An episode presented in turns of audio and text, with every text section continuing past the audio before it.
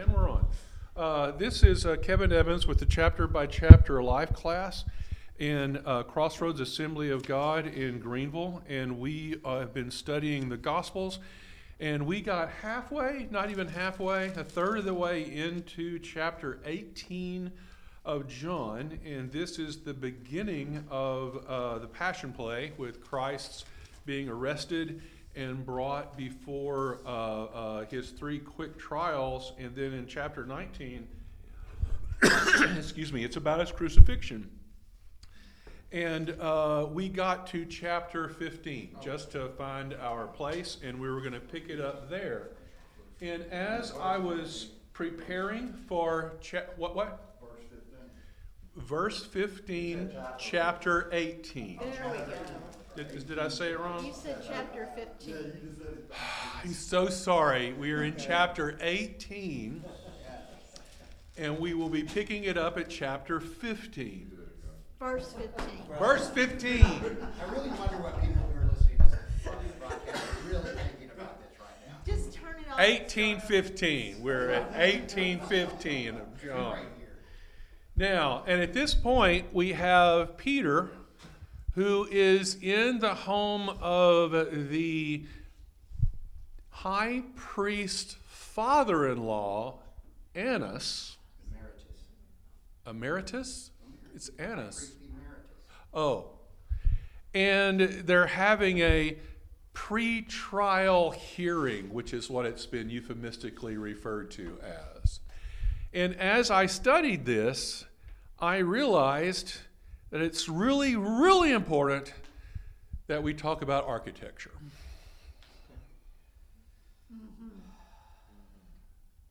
I thought that'd be funnier when I said it. yeah. Thank you, thank you. Okay, so so I really like my house. My wife and I have, have sacrificed and saved for years to buy the house that I'm in. Uh, it's got a nice front facade. I've got it's got street appeal. That's what I'm told. That's when you stand in Um, church, you get street. I have to mow it far more often than I would like. You do need to. There is a front flower bed that the previous owner put in, this big elaborate, we call it the island, this thing. And it faces one of my neighbors, and I am not the greatest gardener. I mean, I can mow and trim, you know, and clip hedges, but I don't pull a lot of weeds and I don't keep flowers. And um, when she decides that my flower bed is not up to her standards, I hear about it. And I get furiously angry for about 15 minutes. And then I smolder for another 15 minutes. And then I go weed the flower bed. Hey, is this lady two houses from you? Right directly across. Do you, do you know her? We should probably not say her name on the recording. Okay, okay. She already figured it out. so- All right. Cause we was over there working by your house. the other day. Were you? Were you? Did she have a little dog? Well, you're just- Okay, okay, never mind, never mind. That would, We'll talk later. We'll talk later. Okay, my point is, uh, yeah, I go out and I clean out the flower bed because I am under a certain amount of peer pressure to maintain appearances with my pretty house that I'm so proud of because that is the Western way, and you want to keep your property values up and all of that kind of stuff. And that is not the way the Hebrews looked at house, hearth, and home. And when you understand how the Hebrews, who got most of their culture more from Asia than what we would consider you know, Western culture, which didn't exist at the time, uh, then a lot of the little references in this passion play make more sense. Uh, Peter makes more sense when you when you look at what was actually happening there, and uh, even uh, some of the instances with Christ, like the the the, the epileptic, but not, not epileptic, the, the paraplegic being let down through the ceiling, and you know I think about somebody knocking a hole in my roof. I would be very upset if somebody knocked a hole in my roof, but I don't know if that was as quite as intense as it sounds to us now, because Hebrew Asian homes have a whole different idea to them. Yes, sir. What? In the- in the roof grass or dirt? Getting there. Okay. So, first you have to back up a little bit and look at the general cultural mindset of the Hebrews. They spent an entire generation wandering around the desert, living in tents, moving periodically and regularly. They were never in one place very long. And when you spend an entire generation as a nomad, you develop certain habits that you, you don't have to follow. Uh, when you, you, you set up your tent, you've got to figure out where the water is, you've got to figure out where the latrine is, you establish all of these you know, points. And, and once you do that 50 times, then you, there, there's certain to be, there's a good way to do it, and there's a bad way to do it, and everybody generally agrees, and that's the whole idea where culture comes from. You know, we have these habits that everybody follows. So it's a, it's, a, it's a group of nomads who are entering the promised land with Joshua. They beat up all the Canaanites, and Joshua fit the battle, and, and we take over uh, Canaan to establish uh, uh, Israel. And the first thing they do is they uh, survey it and they cut it up into 12 big chunks and they separate areas by tribe. And God gives this area to one tribe. And if you're part of that tribe, then you go there, and the tribe has a meeting, and they divide that up by family.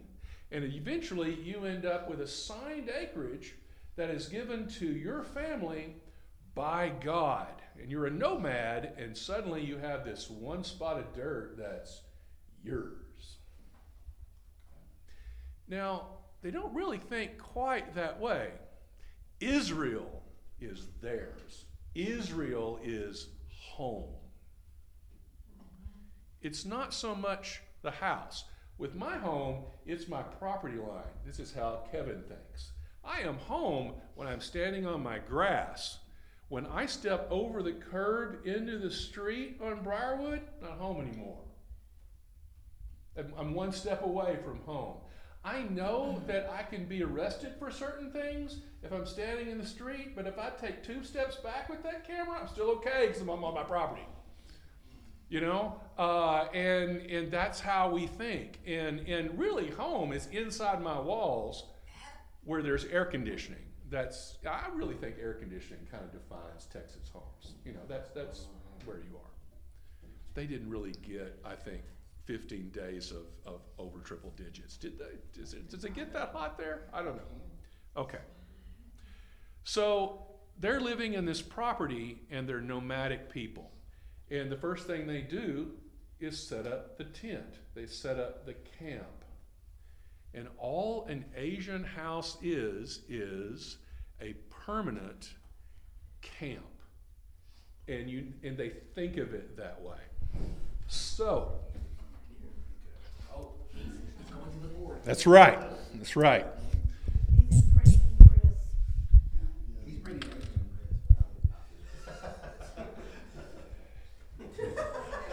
See, you threw me off. I was on a roll. So you have a tent when you're camping. Everybody sleeps in the tent because there might be rain or something. Uh, mom and dad are here. Everybody else crams in on little pallets, and you close it up, and, and, and you have relative safety. But it's a tent, so if the bear attacks, you're still in trouble. You know. Uh, you might have a fire right here, right? If you're camping. Okay, now that it's permanent, you're not moving anywhere. The tent becomes a more permanent thing, and you build something more substantial. So, what they would do is build a house roughly the size of a tent out of stone, and then they would take beer, uh, beams and have a fairly tight arrangement of beams coming across the top, and then they would take clay and fill in in those beams. Something similar to what happens in the American West during the pioneer period, and they build this flat roof that has a slight grade, so it'll it'll shed water, but it's strong enough that you can stand on the roof. And the idea was you've got people sleeping down here. If you finish off this roof, now the kids can go and sleep on the roof in good weather, and we got more room in the, in the bedroom. Right? And so they would utilize this roof part. So the next thing that you do, because you're, li- you, you're not living in the bedroom, you're living in camp. This is where everything happens. And so this is where you're making things and you're fixing things and you're cooking and you're living. So if somebody comes over to talk to you, you don't go into the bedroom to talk, you talk by the fire, right? So the next thing that you're going to do to improve your, your, your camp is to build a what I would call an awning.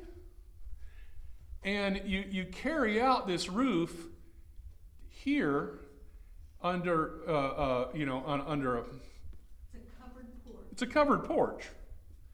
Pergola. And you put that there. Yeah, well, that's a little different, but yeah.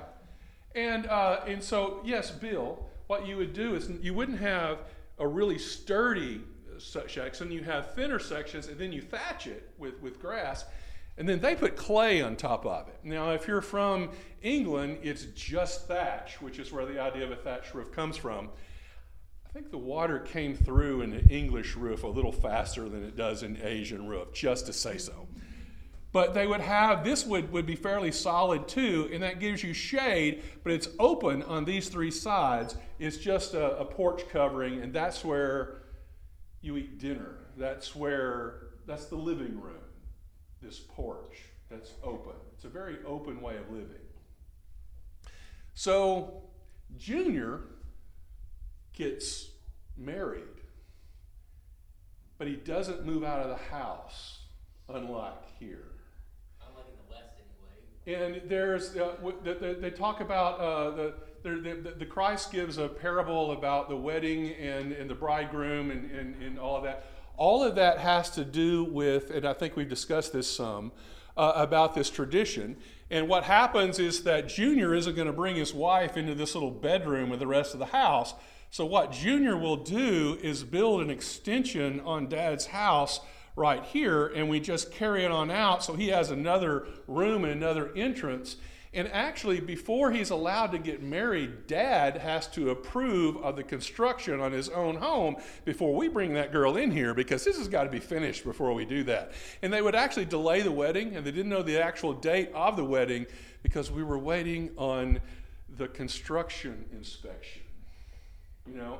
And once that happened then then then we would move on. So this would get bigger.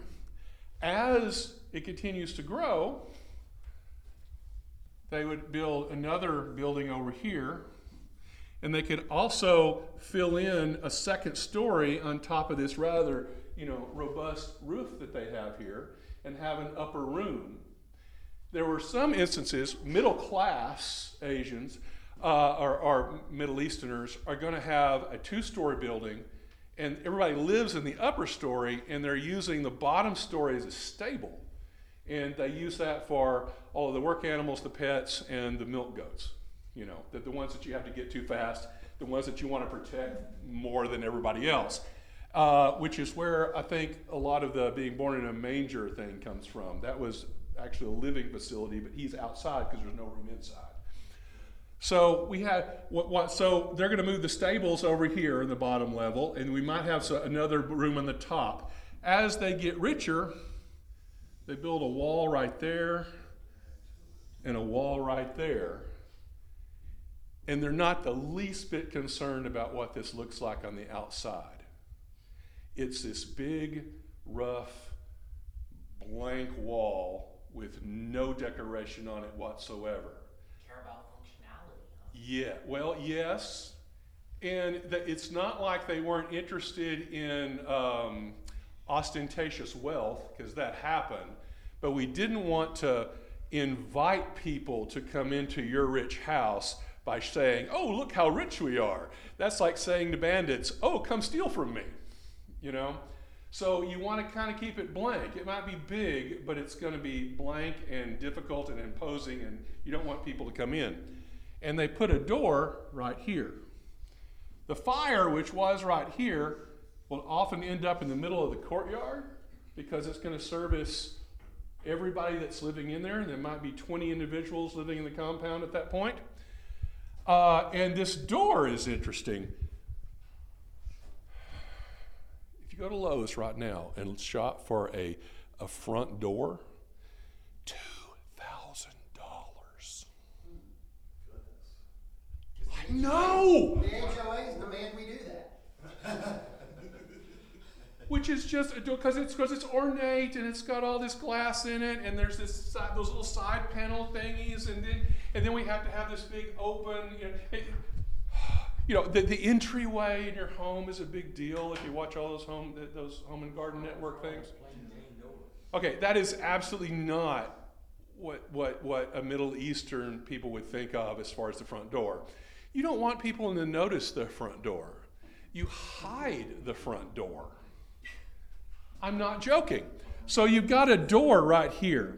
You don't put a big ornate door so that people will know where it is, then they can come kick it in and raid your house. What they would do is build a wall right here and a wall right here, and then the door would be right here, and people would have to come around to this door, and then a servant or whoever would let them in. And if they're really careful, the wall would come this way too, and there might be a door here, a door here, and a door here. So, so they could literally lock you in the foyer if they needed to, if they need to, you know, because they're they're running away from the Romans and bad guys and Canaanites and whoever, you know. So, so this is kind of a protective entry area, and you don't see too much. Now, city houses are a little different, but this is this is country houses. So, all oh, and the fire might be over here, closer to the door because people are coming in, and uh, there also may this might not be just an open fire, but it would be a, a brick oven for bread, and it would be the cooking facility. There might be two, depending on how big it is. And the richer you are, the fancier that courtyard is, and the more trees you have in it, and the more gardeny it is, you know. And so you've got this blank outside, but you put all of your work in, in ornation, uh, ornamentation on the inside of it. Which brings us to verse 15.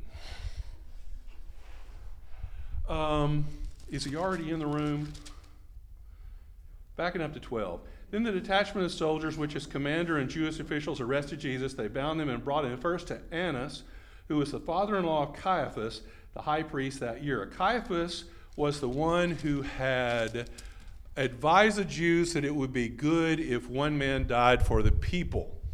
So they're in the house of Annas, and Simon Peter, verse 15, and another disciple were following Jesus because this disciple was known to the high priest, and this is John referring to himself, because John had connections and was known in this courtyard, the servants just waved him in because they recognized his face. He's got buddies in there. I don't know who, but he's got friends. He went with Jesus into the high priest's courtyard. But Peter, had to wait outside by the door because the servant didn't know Peter because they're not letting any, just anybody in. This is inside the, the, the high priest's house. You're not just going to let in anybody. The other disciple, John, who was known to the high priest, came back and spoke to the girl on duty there and brought Peter in. So he vouches for him and talks Peter into the high priest's house. Yes. Yes.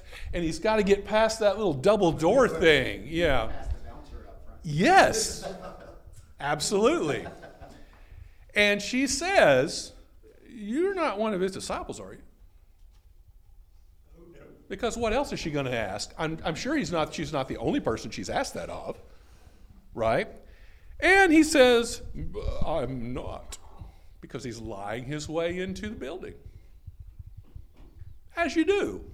Pretty well knew he was because he came in with John. John vouched for him. Maybe. I mean, he could lie. But she knows John, and And- John is okay, so. But I know, but I, she also knows John probably is a disciple, so she probably figured out that since John uh, uh, spoke for Peter, Peter is too. Maybe. So Peter denies him the first time. It was cold, and the serpents and officials stood around a fire they had made to keep warm. Peter also was standing with them, warming himself. So there is a fire either in the middle of the courtyard or somewhere between the middle and the entryway, typically. And he has come in as the new visitor and he is warming himself by the fire. He's standing around figuring out where you want, you know, you walk into the party and you've never been to the house before and, and you assess it really fast and figure out where you're, you're supposed to stand for the next five minutes, you know. That's where Peter is. And uh, so he's warming himself. Meanwhile, the high priest questioning Jesus about his disciples and his teaching. And we have a little side where this is what Peter heard John here. I've spoken openly to the world, Jesus replied. I always taught in synagogues or at the temple where all the Jews came together. I said nothing in secret. Why ask me? Ask those who heard me. Surely they know what I said. When Jesus said this, one of the uh, officials nearby struck him in the face. Is this the way you answer the high priest? He demanded. So they're roughing him up a little bit because we want him soft before we take him before the, the Romans. If I said something wrong, Jesus replied, testify as to what is wrong. But if I spoke the truth, why did you strike me? Then Annas sent him, still bound, to Caiaphas, the high priest. I like, I like the way my, mine words twenty. Of course you do. What does it say? It says, If I have spoken evil, bear witness of the evil, but if well, why smitest thou me? Oh, very Elizabethan English of you. You know, there is a sect of the Jews, one, one sect that, that does, still lives, that lived in tents at this time. Because they took a vow not to build houses or anything else, they took a vow to live in tents just like they did in the wilderness. Sounds cold. So, Okay, I don't know anything about that. I just thought that was interesting. Um, You know, and I think something else is interesting. I didn't realize that David prophesied way back in Psalms forty-one nine about Judas was going to betray Jesus. I mean, that was way back before he was even born. They already knew that. That's kind of a scary thing, you know. It's already already. He, I mean, his destiny was already planned before he was even born that he was going to betray Jesus. Okay Gonna jump in there. Destiny again. Um, verse twenty-four. Then Annas sent him, still bound, to Caiaphas, the high priest. The next verse is Peter being challenged again. And he was still standing there warming himself. Well, it doesn't say, yeah, it does say that. Mm-hmm. As Simon Peter stood warming himself, he was asked. Now, does this mean that he goes to Caiaphas next and Peter's third, second and third denial take place before Caiaphas? Or is he in the same place? I'm not sure in the end it matters that much because when you consider that Caiaphas and Annas are certainly in the same neighborhood, you know, because they're the, it's the high priest and the ex high priest of the whole the country. Uh, it's it's the Bush family compound is what we're talking about here, and uh, I don't think that Caiaphas's home is particularly far from Annas's home. I think it's possible that Annas was on one side of this compound and Caiaphas was on the other. Or Annas is in a compound like this, and across the street on this side, there's another one. And it, it's just right there. I think they, they took him to Caiaphas, but I think it was less than 50 yards. Wasn't there a certain section of land that was designated that only the priests could build their houses on when they gave out the lots and distributed the land? Okay, it, inside the city, the rules are a little bit different than with all of the assigned lands, and I don't know the answer to that question. I know that there were neighborhoods, and that there, much like now, there are rich neighborhoods and poor neighborhoods. You know, so maybe, uh, but I think it's probably just money. who's closest to the temple or whatever. Um, so, at some point, they move into Caiaphas's yard, and I don't know if that's Peter moving to the other side of the fire, or if everybody walked across the street. But I don't think it's much more intense than walking across the street at this point. And, and John does not record that. So, as Simon Peter stood warming himself, he was asked, Are you not one of his disciples, are you? And he denied it, saying, I am not. One of the high priest's servants, a relative of the man, whose ear Peter had cut off. So that guy's been having a really big evening, you know, because his relative just got his ear cut off and healed. So he's been hearing all about it. And here we are around the fire, and oh, there's the guy the dude's been talking about for the last three hours. Hmm? Malchus, yeah, yeah, cousin Malchus is just won't shut, will not shut up, and there, and there he is. You know, in redneck country, that's been said before. There's my cousin. Cousin lost his ear. Oh, yeah, yeah, Lost. Cousin Malchus lost his ear. So uh, he says, Didn't I see you with him in the olive grove? And so here we have a witness. He's being challenged for the third time. What what verse are you in? I am in verse 30, 26. Again, Peter denied it. And at that moment, a rooster began to crow. Ooh. Uh, there's a footnote in my Bible that talks about when Simon denied it. It says, A disciple's denial would shame the teacher because many ancient hearers would feel that such behavior reflected badly not only on this important disciple but also on Jesus who chose him. Nearly all scholars agree that ancient Christians would never have invented such a story. Because Peter was showing weakness. Uh, basically, if you, it's basically you represent the teacher, and if you Yeah. did something bad, you make the teacher look bad, more or less. Right. So I thought I should throw it out there. That's what it says every time we sin, we're redeeming Christ on the cross. Contrast that against an Arabic cultural tradition of uh, strategic lying for God. If you can defeat your enemy, who is the enemy of God because he's your enemy, and you can do so using deceit and trickery, then that's a good thing. That just means you're clever. And I think they're, they're, they I, I think the Hebrews, and I think anybody, has a certain respect for cleverness. You know? Now, yes, he's lying, but it's strategic lying to, to get to, to work for God. Would you lie for God, Andrew? Well, this gives, reminds me of the philosophical thought experiment about oh, magic. Oh, thank you for opening this door. I knew where Here, it was going. It's gonna be, it's gonna, it's gonna be Hey, a long Andy the microphone. Andy the microphone. I want, I want to hear I'm about the not thought experiment. participating with this. hey, I didn't mean to. I just. All right, just, just. just- Okay, this. Going home with you. Anyway, this reminds me of the typical thought experiment between the debate between deontological ethics versus utilitarian ethics. I'm still you. Anyway, where about like imagine you were in Nazi, imagine you were in Nazi Germany and you were hiding Jews in your home, and the and the Nazis knock on your door. It says, "Are you hiding Jews in your home?" Like on the one hand, if you uh, tell a lie, you save the Jews, but you lie to the the to the evil Nazi authorities.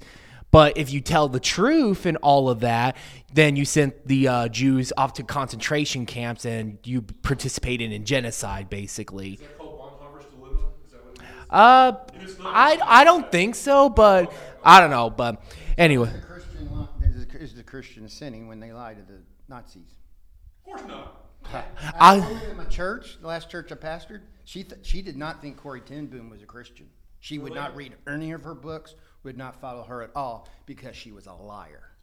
Do you think Peter was sinning when he was lying to the Jew, to the evil Jews? I mean, isn't it the same question? In the book of Luke, didn't Jesus commend the dishonest manager who was getting fired and he said, Hey, take your bill and instead of 80, write 50? So, oh, and uh,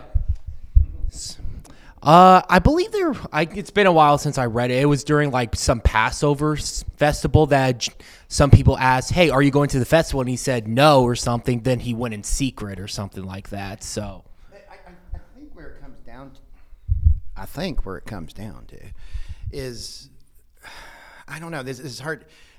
I, I hear a lot of people say, well, I did, I've heard it recently. Well, yeah, we lie, but we're doing it for, it's usually for self promoting things, really. People say, I'm really lying for God. They're really lying for themselves. Whereas Corrie ten Boom was actually she, there, she was actually taking a great risk.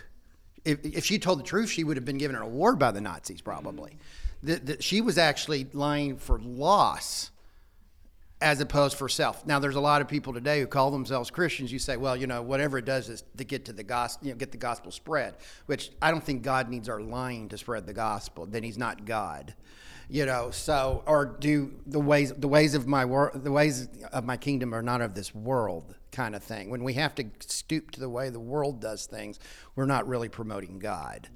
Uh, go ahead. Oh, it was a smarty answer. But, but you know, you're supposed to use your gifts for God. But what if I'm really good at lying? And you need to cha- have the Holy Spirit change you, brother. here, uh, here. Yeah, exactly. I mean, are, The difference. actors by definition are liars. Okay. I mean, that's what they do. Let's get to the definition of what we're talking about here. Okay. We're talking about the deceptive of a statement. Yes. If a joke could be a lie, but what's, I'm not telling a joke. I'm not trying to deceive the world through this joke. A person who lies to get money, a person who lies to get promotion, a lie, a person lies. Is that, there's a dis, what makes the lie a sin is deception. Was Corrie ten Boom deceiving for personal gain? No, she was not. So she was deceiving, though. Here, this is What, what makes it the sin though? This is philosophy class. And oh, here. This is how I look at it through the lens of virtue ethics, where places places for strong emphasis on character and motives. So the question is, what is your motives? Faith's gonna come beat you up after the end of this day. Now, mine has a side note here, it says that he basically, he yielded, he's yielding to temptation. But you, but you can also go to this, what, who, do, does a soldier get hold, hold accountable because he killed the enemy to try to save lives? I mean, Because it's not a selfish thing he's doing. He's doing it to protect someone's life. Wait, so I can kill somebody as long as I'm protecting somebody else? Well, As long as I'm not being selfish, I can do bad well, things. but wait a second. Why are you kidding? This is the, awesome. The soldier who commits a war crime killing somebody, yes, that's a sin because yeah, that's that's. but I that's- was, I was talking about just a soldier on the battlefield, you know? Cause we think about what all they've had to do, you know, I mean, So i- it's the same thing, but here's a little different. Mine has a side note here. It says basically, Peter just yielded to temptation. God had already told him what he was going to do, and he was so big on himself and so bragging on himself that he said, "Oh no, I'm never going to deny you." And I think it was to humble him. He, yes. he So yielded. teach- to- Teacher. Yes, that, that's, that's the point I was about to You make, know, and you jumped Go in ahead. on Oh, go ahead. That's fine. Go ahead. Uh, so yeah, it doesn't really matter what his motivations were, whether or not it was selfish or clever or sin or not. Christ told him that you're going to deny me three times. Jesus said, uh, uh, Peter said, "No, I'm not," and then he did, and he became aware of it after he denied him the third When time the crow- because it came so easy. I would suggest that Peter was pretty used to lying to people because he didn't notice that he had denied. He, I mean, he told Christ just hours earlier, "I'm never going to deny you," and then he denies him twice and doesn't notice. It's that quick. You know, when when you're comfortable telling a lie, you don't really pay attention when they slip past. That you roo- know, that and so he rooster- doesn't notice it till that rooster crows. Yeah. But, uh, you know, and it's kind of like, you know, when you, when you go back to Judas, I, I- in Acts one eight, one, uh, one eighteen, it talked about, he died a pretty horrible death. It says not only did he hang himself, but his bowels all flushed out of themselves. Thanks for bringing that up, dude. Really, you Ooh, that sounds like a. know, this is a family class here. Andrew's so young, his ears are burning. I mean, it- it- and he, and he was, he was, he was bound with the, you know, and Peter even said it, he was bound with the, the wicked. I mean, after that, he didn't get any redemption, even though he were, he was remorseful, he obviously didn't get any redemption from being remorseful, because it said he was, he was bound with the, with the wicked. Don't underestimate what we do sin wise when we're trying to save our own skin. And promote ourselves. When I say promote ourselves, promote what we want. It's our desires versus God's desires for our life. And we, as human nature, have a wonderful way of justifying our shortcomings, our weaknesses. and Yes, we do. We, I, I hear it every day on the news how Christians say certain things. I, it's okay for me to say this, talk this way. No. Mm-hmm. The ways, my kingdom is not of this world. We don't do that. Well, they did this, so we're doing it bad. I could vouch for that. I mean, that, that's the way of the world. We're stooping. We have a wonderful way of justifying what we want. Mm-hmm. If I, even if it goes against the word of God, we twist scripture. We say, well, that's not what it meant. Well, in this case, this is why it's not a sin, and it is. I'm, And I've been guilty. I've been guilty of it. and it I think sneaks up on you. been Guilty of it. It's just like Peter, he said, you're the rock, and then in the next verse, he's saying, get behind me, Satan. I mean, you know, I mean, Peter went from, from here to here, I mean. Well, God, God has a way of, you know, when He promotes us up, He wants to do, He wants to remind us, hey, you can easily go down here very easily. So let's remember that. And so, because, you know, you tell, you, you promote somebody, it goes to their head. And we're, we're all, we are all capable of, we, every single person in here is capable of denying God. Every person in here is capable of doing it. Do we do it? Maybe, maybe not. But we're all capable of. Sure. In the right circumstance. In the right circumstance, it, well, I mean, you know, I, I heard someone I was talking to one time who's not a Christian said, you know, I've heard these stories of missionaries say, hey, deny God or I'm gonna kill your kid. And the, and the guy goes, what's wrong with the person saying, okay, I'll deny God, save my kid, and I'll go live for God later? Mm-hmm. He says, I don't want my kid to die. This is coming from a non-Christian Right. you know, he says, you know, and, and, and then we're, we're kind of splitting hairs here when we go into that. We are all capable of denying Christ. And there was a lot of fear probably in. in There was a lot, of, you know, I mean, I don't justify what he did, but I've never been in that situation, you know. I You know, guess- it's- you know what Christ is about to go through, you're kind of like, oh my goodness, if someone is about to kill my kid, you know, of course, I talked to the guy from another country, who said, they said they were gonna rape my wife if I didn't deny Christ, and then kill my children. Right. I've never been in that situation. I would ho- I, I hope God would give me the power to do what God wants me to do in that situation.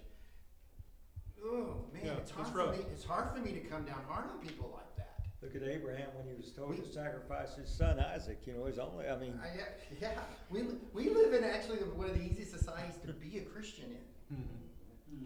Here, to put it this way, I can't remember who said this. It's basically it's easier if you come up with a plan or a rule if you're not the one in that situation. Yeah. Something like that. He's Yeah.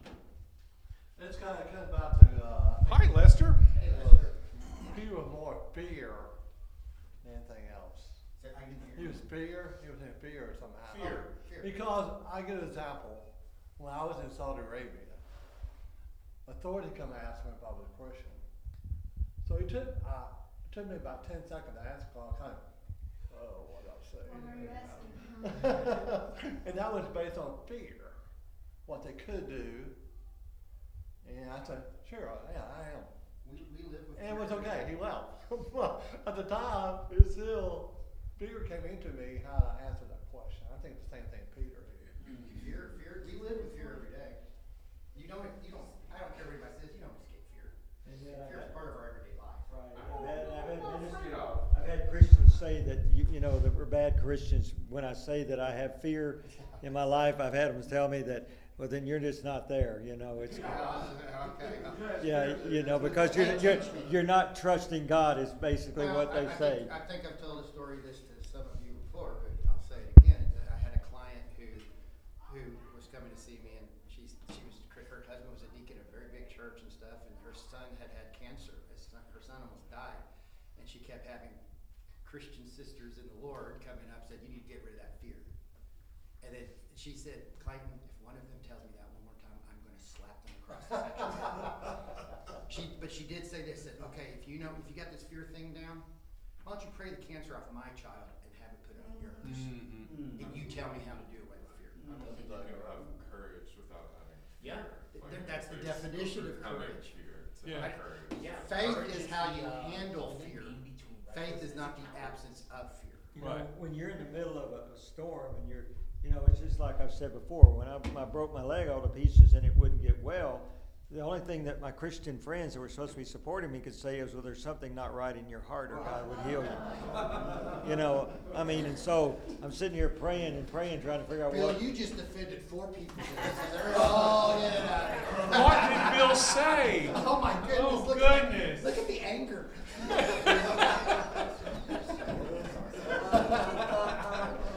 we apologize for Bill, by the way. I cleared his oh, leave Bill. You can. You know- five people. Five people. I, I, I know they're all on stage, I always feel a little crushed when everybody walks out of it. wow, I'm just stretching my back. Okay. Hey, um, can I give you? Oh, go ahead and finish what you're gonna do. I, I don't think we have time to tackle Can the I next section. About your little architecture up there. You may, please do. Because it, it, it always excites me about that. Did you really? Wow. Okay. No, no, this is where the verse comes from. In my father's house there are many rooms. Mm-hmm. I am going to prepare a place for you in my father's house. He's explaining that very setup that you did, Right. adding to the. It's not about mansions. We get that. That is a bad translation. In my father's It's- house there are many mansions. It's one big garden with lots of places for people to we stay. do not get a mansion when we go to heaven. Got it. Uh, uh, It's, it's in my father's house. There are many rooms, and it has to do with the uh, uh, rapture of the church. It, it does with the end times, because he said that the typical thing when a Jewish male got engaged to the female, she would go get ready to be a wife. She's probably 13, 14 years Yeah. old, learning how to cook, sew, do all that stuff. He went back to prepare the room with his father, Right. and she had no idea when he was going to show up Uh huh. and said when they would come, the, the wedding part, he would get the, his father say, it's time to go get your bride, your room's ready, the room's ready. They would do a procession, and when they came to the, uh, to the engaged woman's house, they would blow a trumpet, Mm-hmm. and it was taking the, the bride back to the father's house. It's eschatological. However, Andrew, since you have been in a high school before, you know full well that if there is a fight and the principal walks from one side of the school to the other slowly to tell the teacher on the other side of the school about the fight, the teacher will already know by the time the teacher principal gets there. Word travels fast. I promise that bride knew that horn was about to blow Okay. beforehand. You support my case. I We do, still I have- do. no, We know Right. this, the time, the season. We know we're prepared. We're preparing ourselves, but we know it's about to happen. Mhm. It's. A, I think it's a beautiful illustration. There are go. harbingers of gossip that will keep you tuned in to the news so of the if day. Gossip. We can do it right. I can think of it as news. That's how we justify. saying Yes, that's how that's how I justify. Many it. Christians justify gossip by calling it a prayer request. Well, isn't praying important? I think I, I Hey, think let me, so. I can tell you about You Lester. We need to pray for Lester, and then just all about Lester. Yeah, just tell him all his troubles. Just roll it out It's there. not gossip, it's a prayer request, but I just want to give you all the dirt on Lester. Yeah. Praise the Lord, brother. All right. And on that, uh, the, the, the next section is Christ before Pilate, which is just loaded with all kinds of nuance. So we are going to save that until next week, and we will pick it up at verse 28 and hopefully uh, move forward into 19. But you know, I'm not going to rush it. We'll see how it goes. I don't have dirt on this. Y- Me neither, actually. Congratulations, Lester. No dirt on you. He's squeaky, All right. squeaky clean. With that, I'm signing off. Goodbye, Internet. Hope somebody's out there listening to me.